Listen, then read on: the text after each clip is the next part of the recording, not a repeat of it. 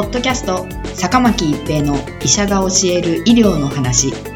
この番組は大学病院の内科医であり医学博士である坂巻が疾患や予防医療といった医療に関してお話しする番組です。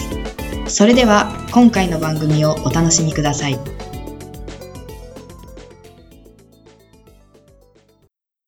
皆さんこんにちは、坂巻一平です。ポッドキャスト坂巻一平の医者が教える医療の話。今回は新型コロナウイルスワクチンの効果です。じゅういちがつここのかにファイザー社とビオンテック社が共同開発するワクチンの中間解析が発表されました。両社からの発表は以下の通りです。新型コロナウイルス感染症の既往のない参加者を対象とした中間解析において、ワクチンは新型コロナウイルスの予防に きゅうじゅっパーセント 以上の有効性が認められた。解析では試験参加者におけるきゅうじゅうよんれいの新型コロナウイルスの確定症例を評価した。試験参加者は よんまんさんぜんごひゃくさんじゅうはちにんで、よんじゅうにパーセント が人種・民族的に多様な背景を持つ人々であり、重大な安全性の懸念は認められず、安全性及び追加の有効性に関するデータは引き続き収集されている。米国食品医薬品局 エフディーエー への緊急使用許可申請については、安全性のマイルストーン達成後、じゅういちがつだいさんしゅうめを予定している。ワクチンの性能を評価するため、さらなるデータを収集し、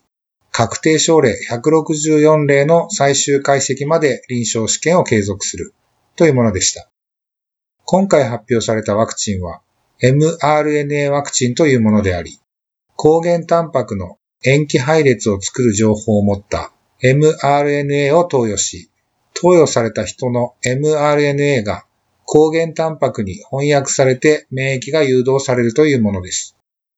ワクチンの予防効果とは、ワクチンを接種した人が接種していない人と比べてどのぐらい感染を減らせたかを意味します。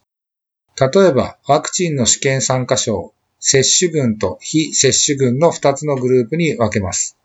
もしも非接種群ではごじゅうにん感染したのに対し、ワクチン接種群ではごにんしか感染しなかったという場合に、感染していたはずのよんじゅうごにん、きゅうじゅっパーセント の感染を防いだという意味で、きゅうじゅっパーセント の予防効果があったと表現します。最も効果が高いワクチンの一つとしては麻疹ワクチンが挙げられ、予防効果は きゅうじゅうごパーセント と言われています。一方、インフルエンザのワクチンはシーズンによっても異なりますが、一般的には ごじゅっパーセント 程度の予防効果です。新型コロナウイルス感染症はインフルエンザと比較されることが多く、新型コロナウイルスに対するワクチンもインフルエンザワクチンの予防効果に近いのではないかという予想もされており、ワクチンの承認をする機関である米国食品医薬品局 エフディーエー は予防効果 ごじゅっパーセント 以上を承認の基準にしていましたが、これを大きく上回る予防効果が示されたことになります。しかしながら今回は詳細なデータが発表されたわけではありませんので、まだ分かっていないことはたくさんあります。この新型コロナウイルスワクチンはにかいのワクチン接種が必要であり、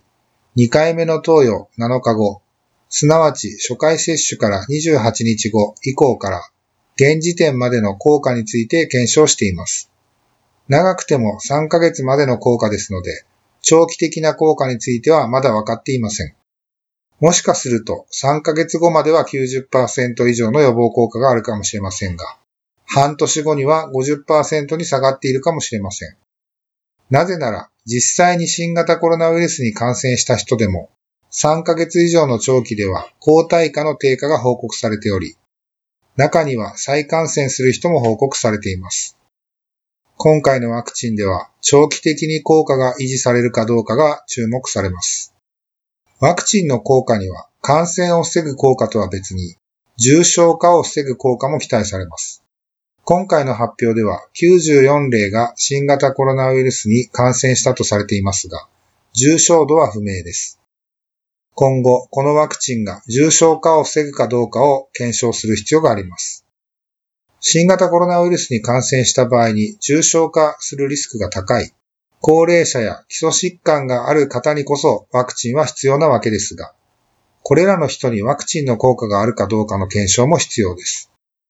高齢者の免疫反応が減弱しているため、ワクチンを接種していても十分な免疫が得られない可能性があります。今回のワクチンが少なくとも短期的には高い効果を示したことは朗報ですが、すぐに私たちが使えるようになるわけではありません。引き続きマスクをし、石鹸を用いた手洗いやアルコールによる手指消毒をし、マスクを外した状態で会話をしない、などの感染予防策が必要です。ポッドキャスト、坂巻一平の医者が教える医療の話。今回は新型コロナウイルスワクチンの効果でした。ありがとうございました。